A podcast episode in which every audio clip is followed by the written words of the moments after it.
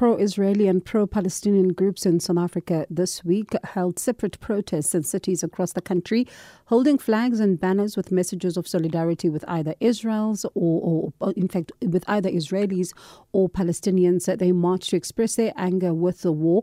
As the death toll from the war mounts, people and organizations in Africa are wading into heated debates surrounding the conflict, with the continent split as different nations take opposing sides. Some countries are sympathetic to Palestinians, while others like Kenya, Zambia, Ghana, and the DRC have firmly aligned with Israel's position. While South Africa is the pillar of Israel's trade, um, the in, in, fact, with the African continent now, um, there is growing pressure from the civil society for government to take a clearer position in favor of either Palestine or Israel. Among the groups that took to the streets this week is the Palestine Solidarity Campaign, which protested outside the Israeli consular office in Cape Town on Wednesday. And its coordinator, Professor Yusuf Chikte, joins us now on the line. Prof, thank you so much for your time this morning. Let's start with uh, what are you hearing as the latest on the ground? Yeah, what we're hearing and what we're seeing and what we're witnessing is a um, genocide being perpetrated against the Palestinians by the Israelis. We've had calls from the United Nations um, to for Israel to stop its horrific order of wanting to transfer 1.1 popu- uh, uh, uh, people from Gaza to the south. Um, within 24 hours, uh, including hospitals. Um, they've and, and in doing so, and when people move, they've like yesterday it was revealed um, when people tried to adhere to the order, uh, the people in Gaza, some of them, uh, they were on a truck, 70 people were bombed. So, uh, and that caused even greater outrage, and this was reported in the mainstream media. Uh, that's a first thing. Um, one of the um, so um, so that we're calling for the water, the, the genocide against the Palestinians to stop, and that I think is a universal call, except for amongst the imperialist powers and European Union. Um, who've trotted to Jerusalem, um, not to Jerusalem, to Tel Aviv, um, and and tried to impress upon um, the different countries uh, surrounding Israel um, to to accept the refugee, uh, to accept refugees. They are part and parcel of the population removal. They want to remove the Palestinians from the land to neighboring um, Arabian countries, and uh, and, and, and the Palestinians are saying that they won't be moved, they're staying steadfast, and we're supporting them. But the biggest crisis now is the humanitarian crisis caused mm. by Israel, uh, the bombing civilians, bombing people around there, um, to, and, and, and the world is silent. The world is not silent. The regimes, the, the European uh, super, um, uh, Union and, and the US and the UK, they are supporting it. Um, but, the, but we've had massive massive demonstrations right across the world in the millions supporting the Palestinians. So there is a dissonance between what the regimes and what the governments do and what the people are doing. Thank you. Thanks, Prof. So, Prof, you know, um, listening to some of, of, of, those that we've spoken to on the Israeli side as well, and others who are conducting different, you know, interviews on different media platforms, that they seem to say that for them, they believe that um, their actions are justified given the fact that Hamas struck first. That's according to them. And I wonder what is your reaction then to this?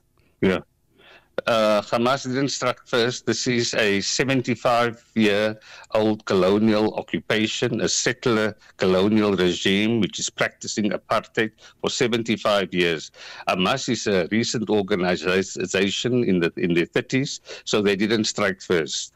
The, the strike came when um, the, uh, the settler colonialists occupied uh, Palestine, since 1948, and uh, and and and, the, the demonization of Hamas or any other liberatory group or any other Palestinian or from the Palestinians, uh, they have a right to resist against this. And on this, on the Hamas strike first kind of thing, um, these people in Gaza are trapped in a prison, in a concentration camp.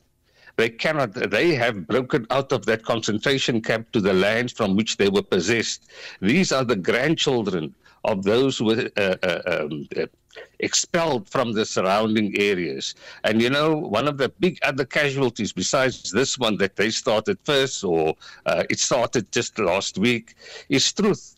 They, with a vast propaganda machine they said um, X number of babies were killed and beheaded and all that kind of stuff. Even Biden, the president of the US, said that.